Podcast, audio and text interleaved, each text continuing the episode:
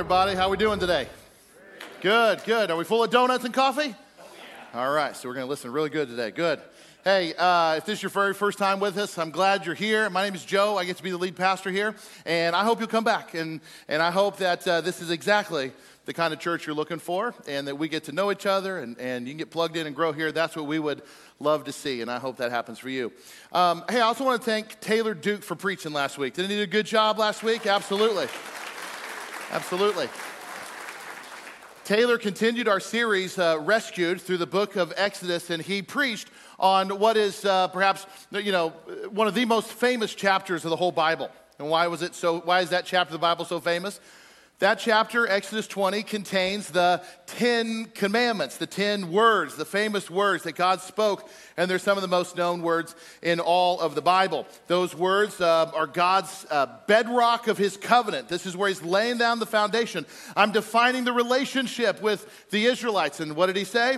You shall have no other gods before me. You shall not make for yourself an idol and bow down to it. You will not misuse the name of the Lord your God. Uh, you shall keep the Sabbath day holy. Honor your father and mother. You shall not murder.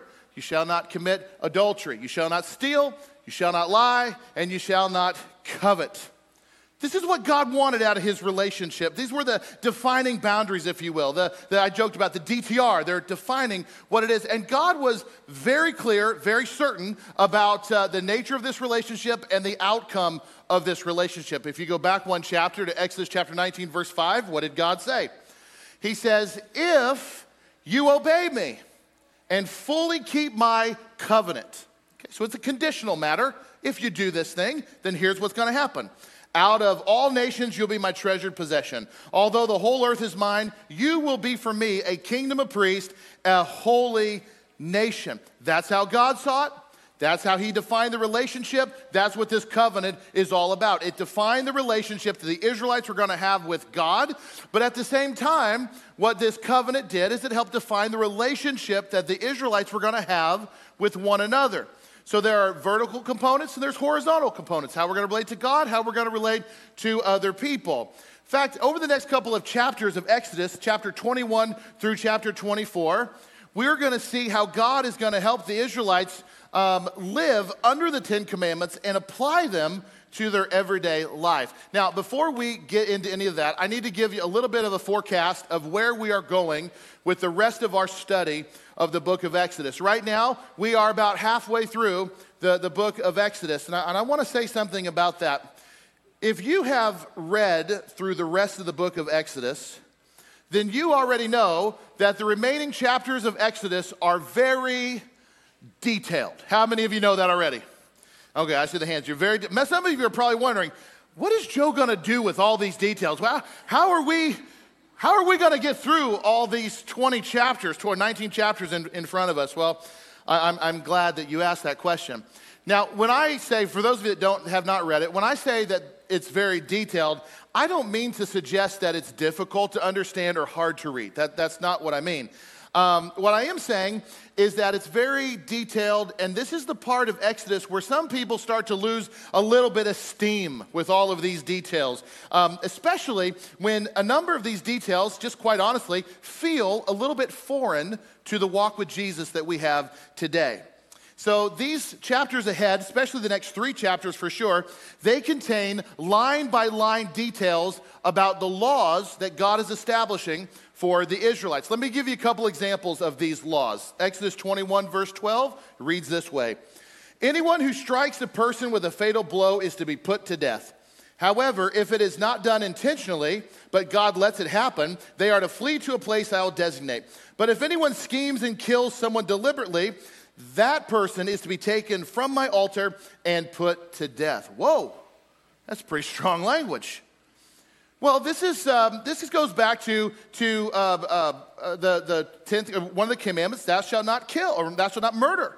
God is like, let me kind of expound on what I mean by that. So you have the 10 foundational laws, the 10 commandments, and then you have a whole bunch of laws that follow up behind of what this looks like practically lived out in everyday life. And so this is one of those. Here, let me give you another one. Exodus 22, verse 25. If you lend money to one of my people among you who is, who is needy, do not treat it like a business deal. Charge no interest. If you take your neighbor's cloak as a pledge, return it by sunset, because the cloak is the only covering your neighbor has. What else can they sleep in? When they cry out to me, I will hear, and I, for I am compassionate. What is this talking about? Well, this is kind of an elaboration on one of the Ten Commandments, the one, thou shalt not steal. If you take your neighbor's cloak, which is the most important article of clothing, you make sure you give it back. You don't keep it overnight because they need it. And if you keep it, you're stealing. Let me explain what I mean. Thou shalt not steal. Here's one more Exodus 23, verse 19. Do not cook a young goat in its mother's milk. What in the world? what in the world? Well, believe it or not, that actually relates back to the first two commandments. Thou shalt have no other gods before me. Don't make for now. This is how the pagans, this is how the idol worshippers used to do. This part of the ritualistic practice. God's like, have nothing to do with that. I don't want that to look like anything that, that we're doing. So there's that rule in there.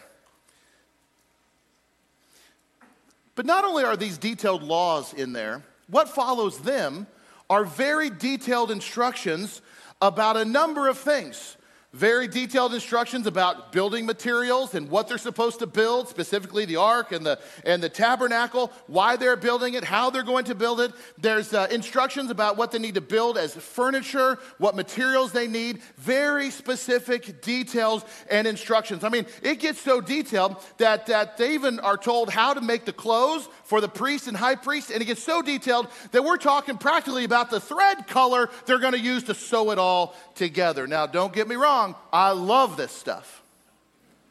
I love it. It's very important.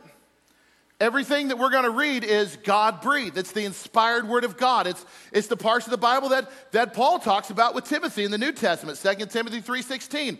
All scripture is God breathed.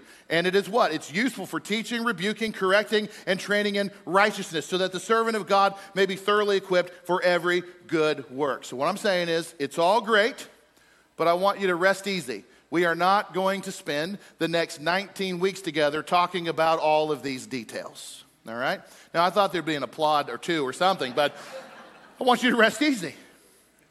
We're not going to spend the next 19 weeks, weeks going over inventory list, um, material list, um, how to instructions on to build stuff and construction projects. We're not going to do this.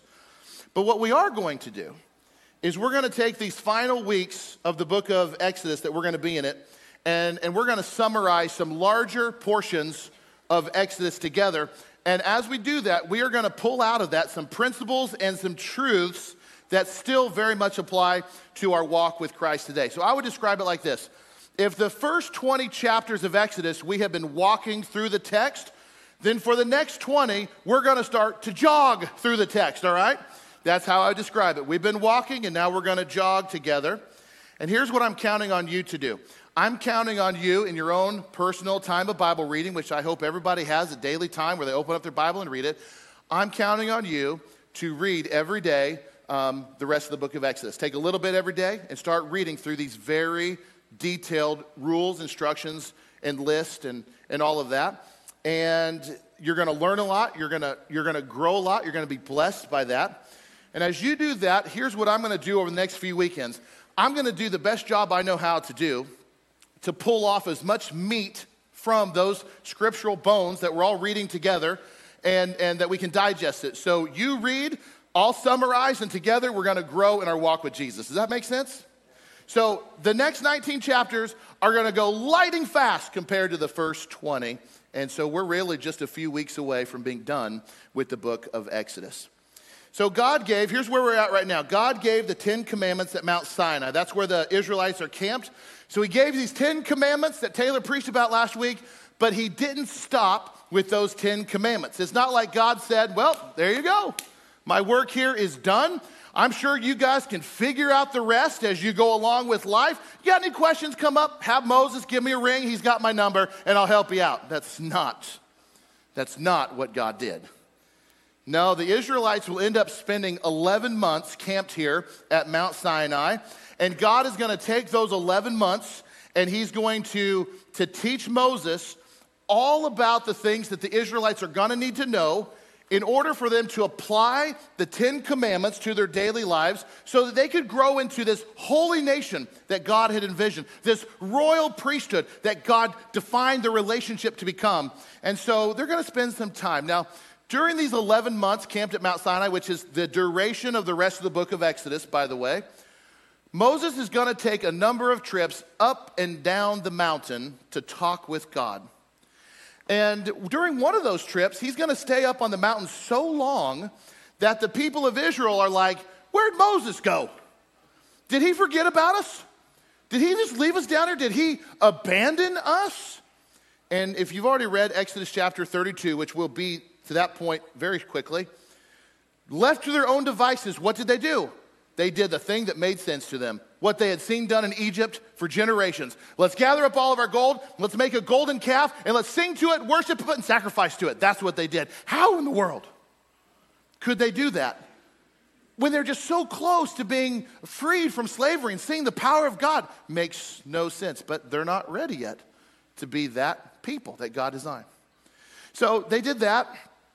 We're also going to learn quite a bit um, in our study about them, them building this, this tent, this tabernacle.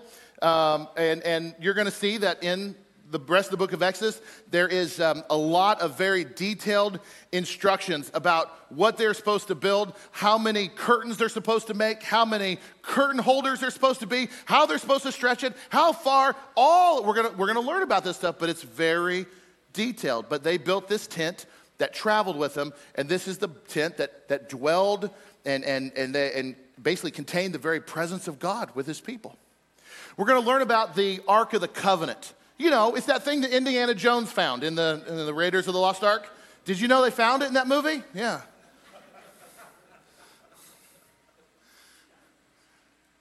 But this is where in the Bible we learn about that. And there's very detailed de- de- descriptions about this, this box, this beautiful box, this, this box that in many ways contained the power of God. And as you read on through the plight of the Israelites, whenever they carried the ark, which you were not allowed to touch with your bare hands, you touch it, you die. And of course, somebody tried, because that's what we do. We're told not to do something, somebody is going to try. But whenever they carried this ark out in front of them in battle, they would just whoop anybody that came along. We're going to learn about that. They're going to build a lot of things um, there at Mount Sinai. They're going to build furniture for the tabernacle. They're going to put this ark together. And all of this stuff, these very detailed instructions, they, they all have to do with this relationship that God is building with this group of people. It's going to be special, and all of these pieces have something to do with that. But let me just say this this is the part of Exodus where it gets real tempting to ask this question. And the question is this What's any of this got to do with me? These 19 chapters of all these details and stuff, what's it got to do with me? Regulations, rules, building materials, and I'm just trying to follow Jesus with all of my heart and live for Him and get through each and every day, still a Christian. What's any of this got to do with me? Well, I'm glad you asked, and I'm sure every one of you is asking that question. Let me tell you what it's got to do with you. As you read through all of these laws, especially this week as you read through chapter 21 through 24 on your own, you're going to see that these laws reveal the character of God to us. In fact, one of the most important questions that we need to ask when we study the Bible, when we read it, one of the very most important questions is this what does this text teach me about God? I hope that's a question you're always wondering about. What does this teach me about God? These detailed laws that you're going to read about on your own, they teach us that God is just. They teach us that God is compassionate. Um, they teach us that God has expectations of people, that we be people that live our lives with humility and with justice and mercy, that our character reflects the character of God. And let me tell you, when you read these laws, and you'll see it, that reveals to us the character of our God. Well, what else does reading these laws and rules say to us? Well, if you take a step back from the book of Exodus and you ask this question, what is God ultimately doing? The first 20 chapters, what, what is God doing there? Well, God is building for himself a people. He's raising up a group, he's forming up a group of people who will do what? Who will display his glory. It's all over the first, first 20 chapters. God says, I'm going to do this, and then you will know. Then you will see my power. Then you will know that I'm the one true God. He's raising up a people, a group of people that will display his glory. And these laws teach us about that. And as I think about it, is there anything more relevant to us today than glorifying the God in every, our God in everything that we do? Is there anything more important than that? Than glorifying our Lord, reflecting His glory in our daily walk with Jesus? I, I can't think of anything more important than that.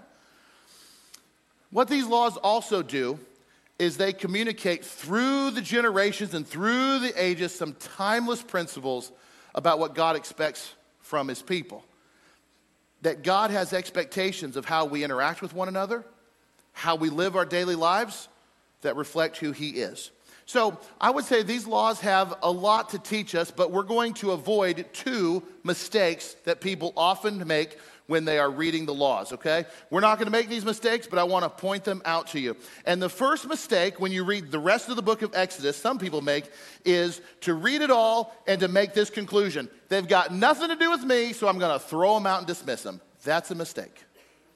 It would be a mistake to dismiss the next 19 chapters of Exodus as if, hey, doesn't, doesn't apply to me. That would be a mistake.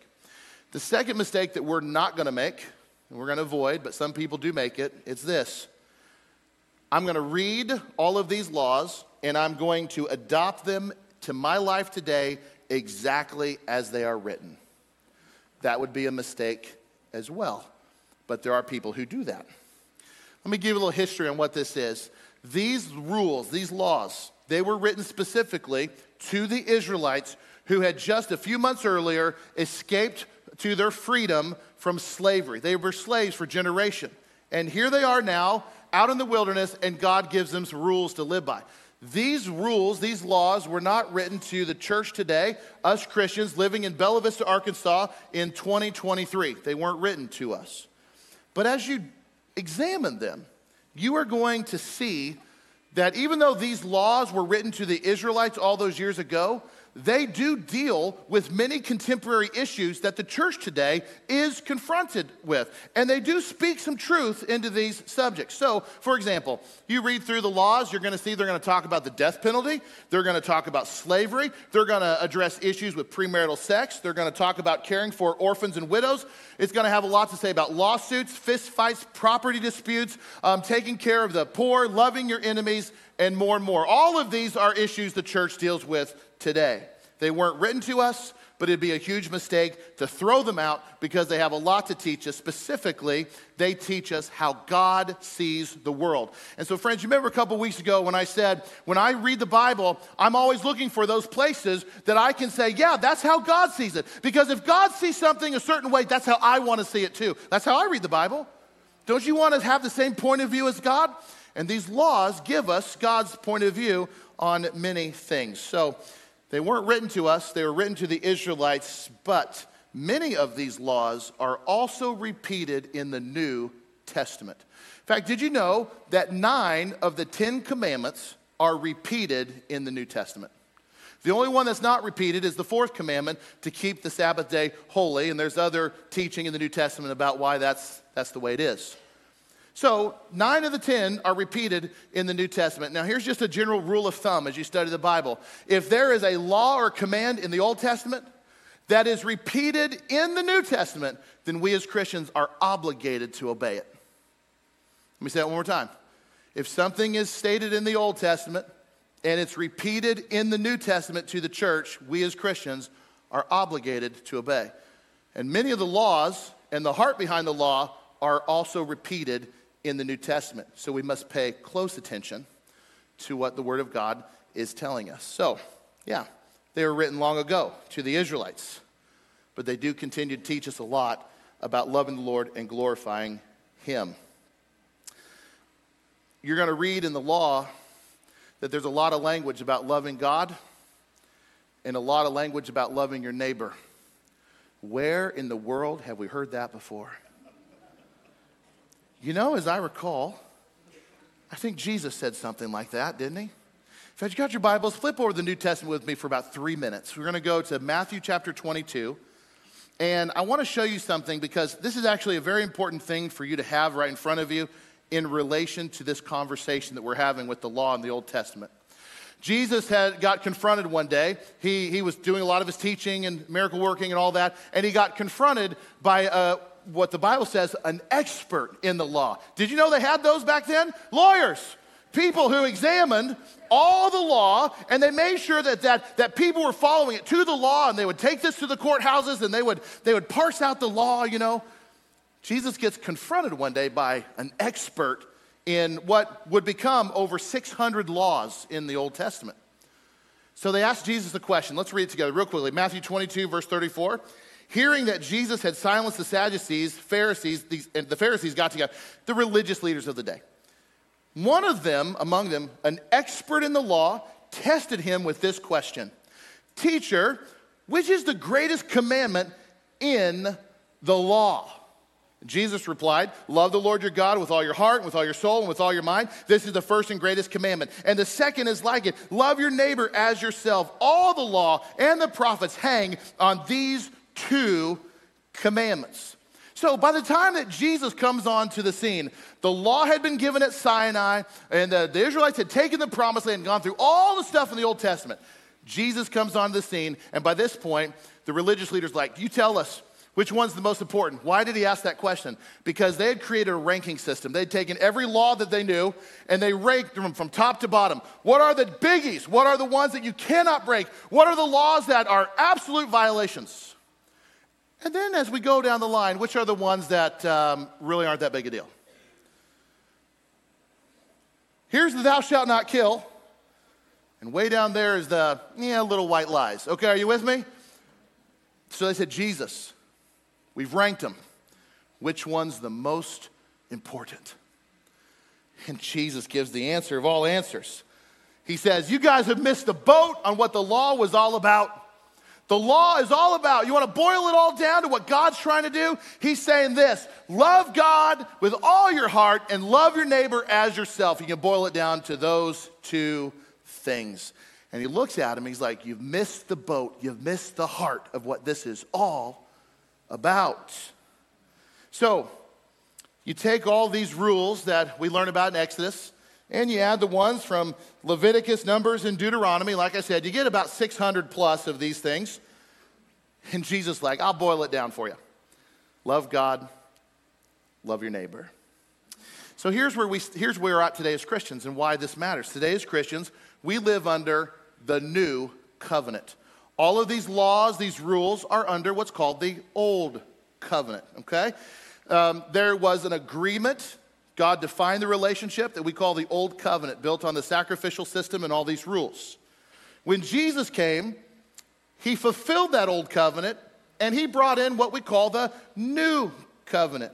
And what we do as Christians today who live under the new covenant is we look back at all these rules and these regulations and these real life examples for the Israelites, and we draw out of them principles that still very much apply today under the new covenant. We have an obligation as followers of Jesus to view these, these principles that we pull out of this in light of the New Testament teaching.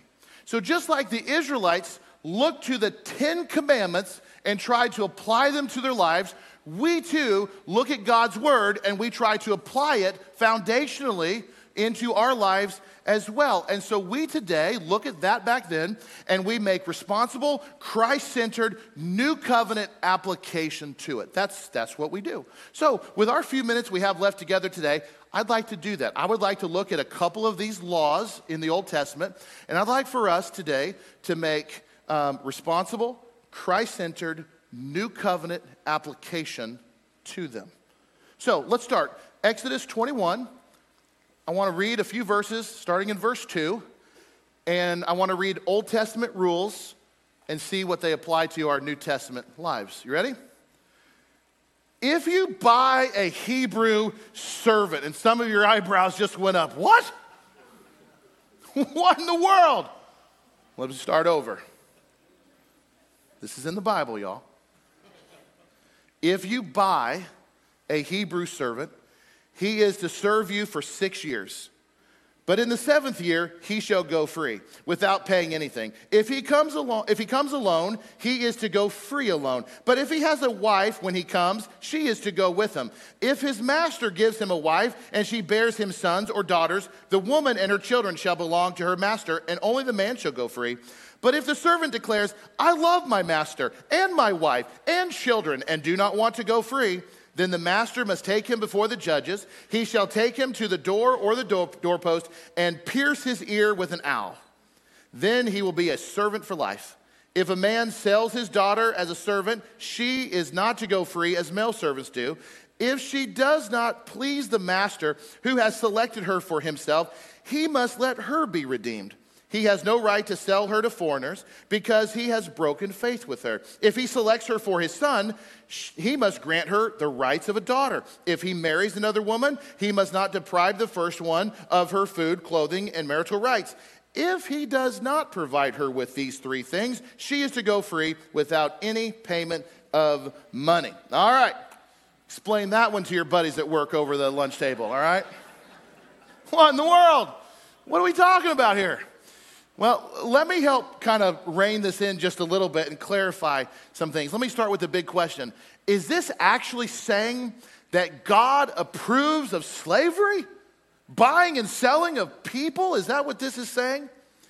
The first thing you got to understand when the word slavery and servant and selling and stuff, we are not talking, or we should not understand this as like slavery we think about in our very tainted American past. We're not talking about the same thing, and I'm going to explain why that is in a minute. It's also what we're reading about here in, in, Exodus is not the same thing that also exists in the dark underbelly of our world that involves um, human trafficking and sexual exploitation. We're not talking about that either. And also, I'll just propose a question. It's not asked in the Bible, but Joe Williams is asking it. Does it make a lot of sense for God to free a bunch of slaves in His name to turn around and empower them to enslave other people? Just a question that should hang over this conversation. Slavery here among the Israelites is not like we think of slavery. I want you to think about it as like employer and employee times 10. We're talking about somebody who pledges himself, sells himself to somebody saying, You have a business, you have a farm, and for the next six years, I'm to sell myself into your service. I'm to be the best employee you've ever had. I'm to work hard for you. I'm to do everything you need me to do. You're to care for me. You're to provide for me. He might even get a wife out of the deal, have some children. And then after six years, he's supposed to go free. Think of it kind of like that. That's really what it is. And there's a lot of reasons why somebody back in this day would would sell themselves into that kind of servanthood. There's job security, there's housing, there's food, there's room and board. There's a lot of reasons why somebody would do that. But this is not the same thing as slavery like we think about it. And not only that, when you read the law, why did God spell it out like this? God was putting boundaries around what somebody could do. And the boundaries are temporary. You have to let him go free you can't hold on to him forever. You know, this isn't against his will. This is a voluntary thing that somebody is doing. And there's also rules so that this kind of relationship never becomes abusive or oppressive. Let me show you. If you jump down a few verses, Exodus 21 to 26, it says, An owner who hits a male or female slave in the eye and destroys it must let the slave go free to compensate for the eye. So those guys have rights. Where in the world do slaves have rights? They don't. And an owner who knocks out a tooth of a male or female slave must let the slave go free to compensate for the tooth. Now, there's a lot of things we could say about this, and this is actually a much larger subject than what we're dealing with here in Exodus. The Bible's not silent on this, but I will say this in Exodus and the law, what this relates to is about devotion, it's about honest living, it's about respect and keeping families together. And this is a big difference between the history of slavery in this world when families are brutally torn apart and they are enslaved against their will, stripped from their homeland, and, and abused in every way. So this is not the same thing. God's putting boundaries around it. So, what's the bottom line?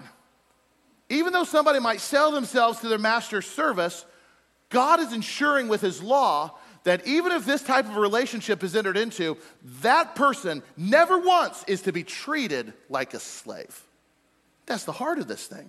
So we ask, what is the principle of this for us as New Testament believers? Well, it's this that you and I are to treat anybody we come into contact with, regardless of the context, whether it's a family member or it's a neighbor or it's a coworker or it's your employer or whatever, you're going to treat them well because how we treat one another matters greatly to God. That is the principle here. I don't know if you caught this when we were reading it, but I want to show you something back in verse 5 of chapter 21. It says this If the servant declares, I love my master, where in slavery does anybody ever say that?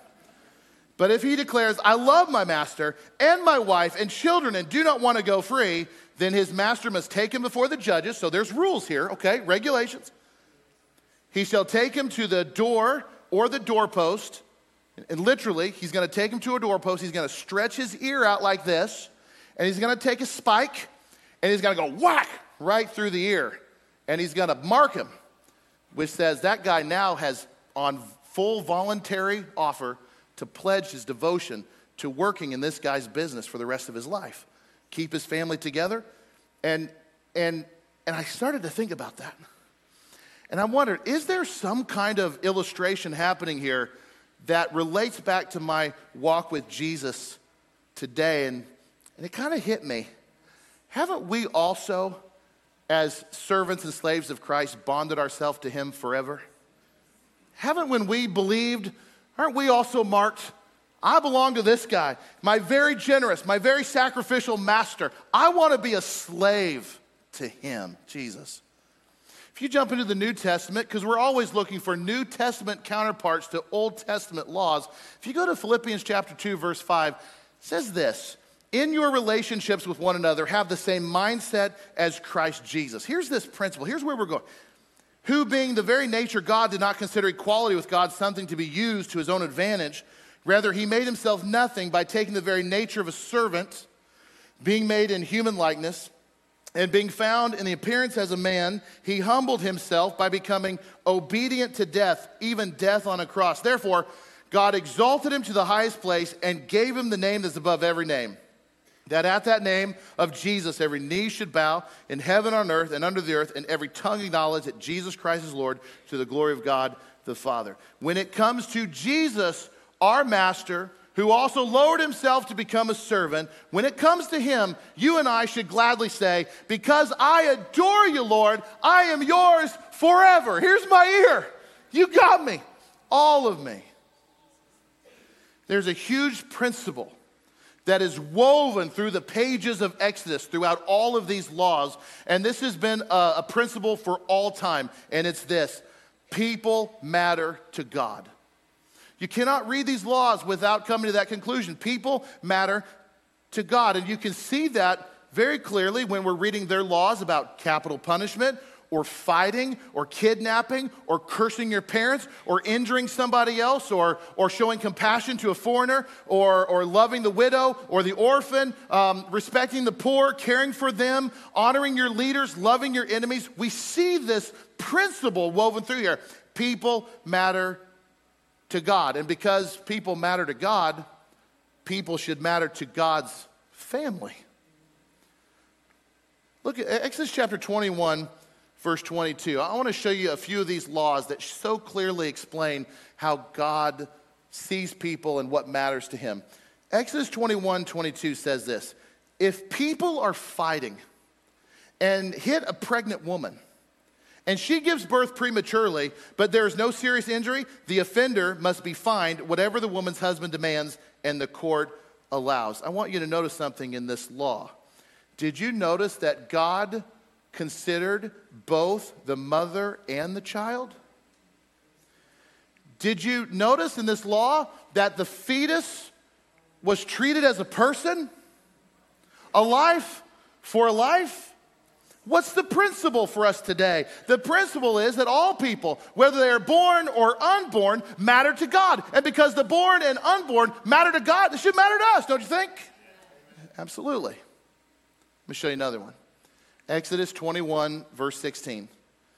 Anyone who kidnaps someone is to be put to death, whether the victim has been sold or is still in the kidnapper's possession.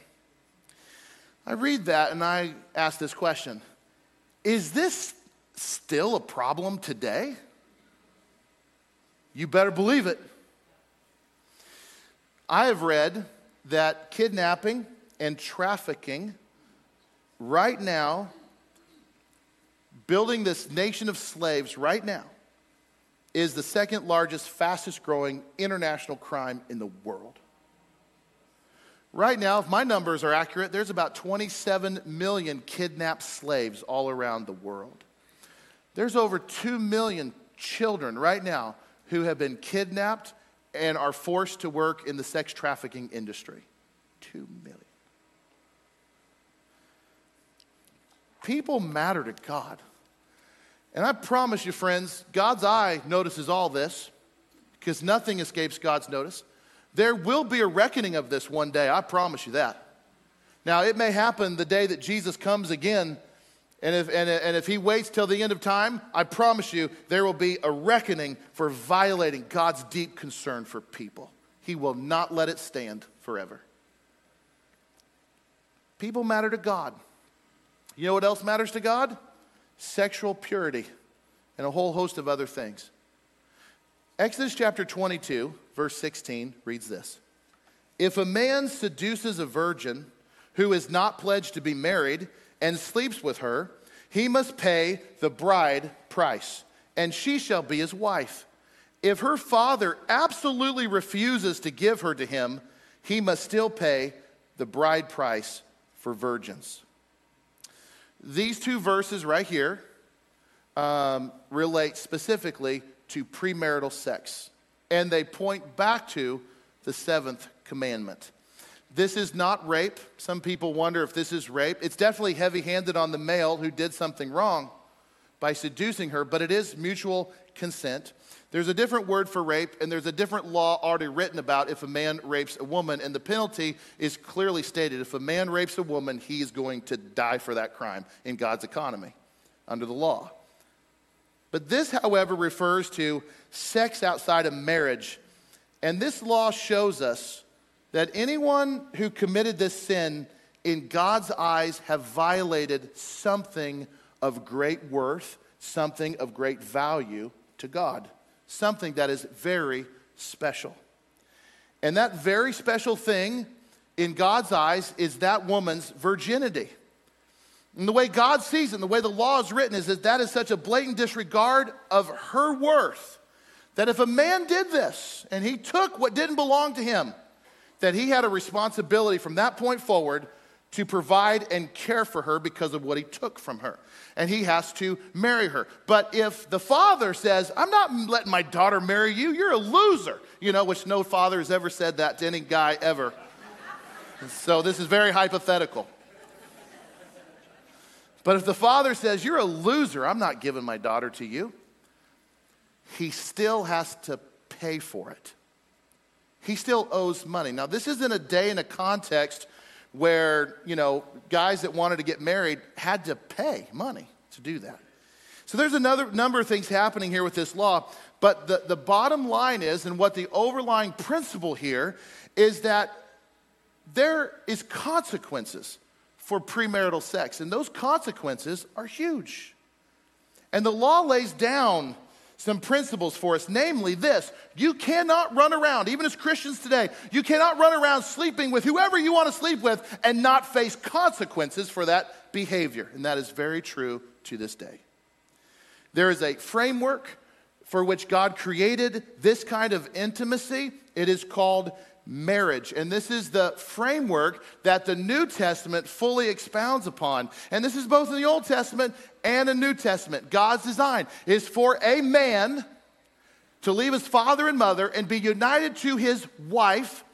And the two of them, in God's perfect world, two virgins come together and cleave to one another, become one flesh. And that is the only context in the Bible that God ever shines his light down of holiness on that level of intimacy. Outside of it, huge consequences. This is the heart of the, the law. Now, let me just say this. We don't live in an era anymore where, where, where women in marriage are exchanged as property.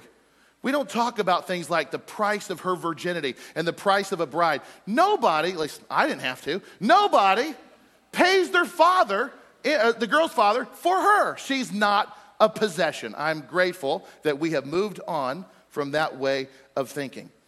But there is a great value principle formed here under the banner of God's love that for people to come together in marriage and to that level of intimacy with that level of purity, make sure the marriage bed stays pure, and that is reflection of your personal holiness to God. So, what's the New Testament equivalent to this teaching? It's in Hebrews chapter 13, verse 4. What does it say? Marriage should be honored by all, and the marriage bed kept pure, for God will judge the adulterer and all the sexually immoral. So there's a lot of laws like this. There's a lot of laws that are very self-explanatory. They don't need a lot of uh, elaboration, and they all have, many of them have New Testament counterparts. Let me list off just a couple real quick. Exodus 22, verse 22. Do not take advantage of the widow or the fatherless. If you do, and they cry out to me, I will certainly hear their cry. Very straightforward. Is there a New Testament counterpart? You better believe it. James chapter 1, verse 27. Religion that our God and Father accepts as pure and faultless is this to look after orphans and widows in their distress and to keep oneself from being polluted by the world. Do you hear the heart of God shining through? What does He want? What's His character reflect? What does He want from Christians? Let's go back to the Old Testament. Exodus 22, verse 29. Do not hold back offerings from your granaries or your vats. There was a very clear, it was actually written out. This is what you do. This is what you tithe. This is what you give. This is what God honors, all that. What's the New Testament equivalent? 2 Corinthians chapter 9, verse 6. This is for the church. Remember this whoever sows sparingly will also reap sparingly, whoever sows generously will also reap generously. Each of you should give what you've decided in your heart to give, not reluctantly or under compulsion, for God loves a cheerful giver. And God is able to bless you abundantly, so that in all things, at all times, having all that you need, you will abound in every good work. Back to the Old Testament law Exodus 23, verse 1. Do not spread false reports. Do not help a guilty person by being malicious, a malicious witness. Do not follow the crowd in doing wrong. When you give testimony in a lawsuit, do not pervert justice by siding with the crowd. And do not show favoritism to a poor person in a lawsuit. The New Testament says this, Ephesians 4:25. Therefore each of you must put off falsehood and speak truthfully to your neighbor, for we are all members of one body. So, like I was saying, many of the laws are repeated in the New Testament. And if they're repeated in the New Testament, we are obligated to obey them. Now, some of you want to do a deeper dive into this, and I'm going to tell you how to do it and what to do. Some of you are like, I want to learn a lot more about this, and some of you are like, can we move on, please? I get it. So, for those of you that want to take a deeper dive, here's what I'm going to tell you to do. This week, read chapters 21, 22, 23, and 24. And you're going to come across a long list of these kind of rules. Take this week to, to figure out where these laws are also repeated in the New Testament. What is the New Testament equivalent to this Old Testament rule?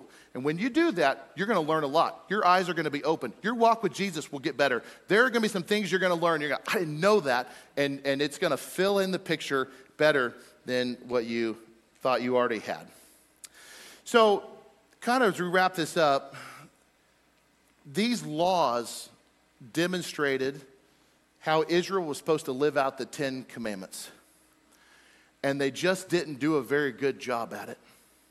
In fact, you keep reading through the rest of the Old Testament, you know they had a really hard time obeying this law. In fact, just a couple chapters ahead, they're going to break it completely by building the golden calf and worshiping it. In fact, truth be known, no one, not ever, who has lived on this planet has ever been able to keep these rules? Well, there was one. Of everybody in the whole world, one person actually lived out every one of these laws perfectly. And of course, we know him as Jesus Christ. Jesus lived this life, and he lived it so perfectly He absolutely had no sin. He lived a life that we could not live, and he died the death that we should have died. So you look at all these rules and you look at all the penalties and the consequences for that. Nobody, not one person has ever been able to do it. And that is why Jesus came. Jesus came and he says, I'll do it. And you know what else I'll do? Because nobody else can, I will take every penalty that God ever listed for every law that was ever broken. I will become that Passover lamb. You guys remember when you sacrificed the Passover lamb and you spread its blood over the doorpost and the death angel passed over you? You were literally saved by the blood of the lamb. Guess what I'm going to do? I am going to be that perfect lamb. I am going to sacrifice myself. I will die the death of a lawbreaker so you don't have to and I will shed my blood, and you'll be covered by it, and you can be saved. Jesus was the only one who was ever able to live this world and not be a lawbreaker. And because he did that for each of us, we now live under the new covenant. So all of these laws are old covenant. Jesus fulfilled the law when he came and died, and then God created a brand new agreement. He had a brand new DTR with the world through Jesus. This is how we are now going to define our relationship. This is what was. Jesus paid the ultimate price for sin. He bridged the separation. And now this is what our relationship looks like. And guess what? Boil it all down for you. Love me with all your heart, soul, mind, strength. And love your neighbor as yourself. That's how I want you to live. Right like that. That's the heart of the matter. Love me and love others because Jesus saved us lawbreakers. Now, because under the new covenant, we also have this new part of our relationship with God. We actually now have the Lord living in us, the Holy Spirit. Under the old covenant, they had to build a temple, a tabernacle, and a temple, and this is where they had to go make sacrifices. This is where God's presence was. But you know what? Now that Jesus came and bridged the gap between man and God, reconciled man and God back together, the Lord now takes up his dwelling in us. That's why the Bible says that your bodies are temples of the Holy Spirit where God now dwells. So we are new covenant believers who can learn a whole lot about living for Jesus from the old covenant law. Tony Merida is a pastor up in North Carolina. And I was reading a book that he wrote about the Exodus, and, and um, he actually did a summary in that book about, he took all the laws of the Old Testament and he wrote a summary. Here's seven ways a New Testament Christian can live out the Old Testament law. And I thought, man, this is really good. This is really better than what I could come up with. So I'm going to give him credit for this and I'm going to share what he wrote because it's just that good. Again, he took all the Old Testament law and he broke it down into seven ways a New Testament Christian can live it out. It captures the heart of it. Let me go through it quickly and we'll be done. He says, concerning worship, because of Jesus, we can now worship him in spirit and truth anywhere around the world. See, there's a lot of rules and regulations and laws about worship, but now, because of Jesus, this new covenant, we can worship God anywhere, spirit and truth. Concerning the workplace, all of our work is to be done as an act of worship to the Lord. Everything we do. Concerning behaviors, God's people should demonstrate an ethic that is characterized by integrity and sacrificial love. That's the heart of what God's trying to say. Concerning restitution, we should seek to make all things right and be generous since Jesus has changed our selfish hearts. Concerning holiness, because God has given us His Spirit, let us bear the fruit of the Spirit and not gratify the desire of the flesh concerning the vulnerable in our world. We should desire to care for those who are weak and vulnerable because God cared for us when we were the orphan, the widow, the foreigner, and the poor. Concerning Sabbath and festivals, which we didn't even talk about today, we should remember God's grace by worshiping Him, obeying His word, resting in His promises, and enjoying the Lord's Supper. So, friends, as we wrap up here today, there's this thing that rings loud and clear as I study the Old Testament. You and I are no better than anybody else. And the Israelites had a hard time living up under this law. You and I today have a hard time not sinning. That, that there is, for us, this one common denominator that spreads throughout all time. We're all lawbreakers, we're all sinners, and we're all in need of somebody to fix it. The Israelites needed it, we need it, and Jesus did it. So, what is required of us beyond what we've talked about? Here's what the Lord wants from each and every one of us the foundational level of this agreement. God wants us to obviously love God and love others. That's how our behavior, that's how we act. But foundationally, what does God want us to do? Maybe some of you are in this room today and you're like, I don't know what I believe about in this stuff. I'm not sure what my next step is. I can tell you what it is. God wants you to believe it. God wants you to believe that Jesus Christ lived and died and rose again. This is the foundation of our faith. We believe. What do people do who believe it? They repent of their sins. They have a change of heart about the way they live. I changed my mind about my behavior. I'm all in with you now, God. I believe it. I repent of my sins. I'm going to confess Jesus as my leader. Jesus said, If you confess me before men, I'll confess you before my Father in heaven. Jesus is my leader. I don't care who knows it, I'll tell the whole world. I believe, repent of my sins, make Jesus my leader. I'm going to unite with him in baptism. I'm going to go down the waters and I'm going to very much symbolically die to myself under that water, which is my grave, and I'm going to be raised to new life in Jesus, just like we saw at the beginning of our service. I die to myself and I raised to walk in a new life with the Lord.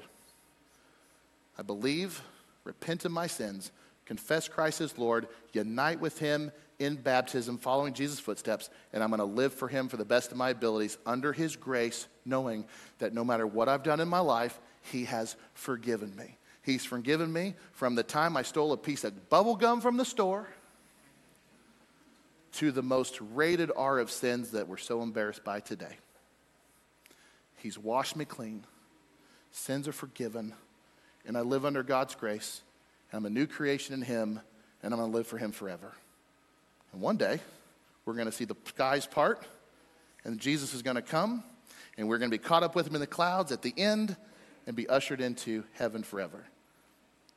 But if the Lord takes his time, you and, all, you and I will all depart from this world like everybody else before us. We will die, and then we'll be raised up with Jesus and be with him anyway. So, friends, he who has an ear to hear, even one that's been nailed to a doorpost and marked with Jesus, let him hear. Let me pray for you. Lord, I'm just so grateful, and everybody in this room is grateful that you saved us. You've saved us from every sin that we've ever done, and you've brought us into reconciliation with God. You've reconciled man to God together, and we are so grateful because we are lawbreakers and we deserved every penalty that came with it. But Lord, you took our place, you became our substitute, you handled the problem. And so now we walk in faith and we believe and we're new. So, Lord, we give you praise for it all. In Jesus' name, amen.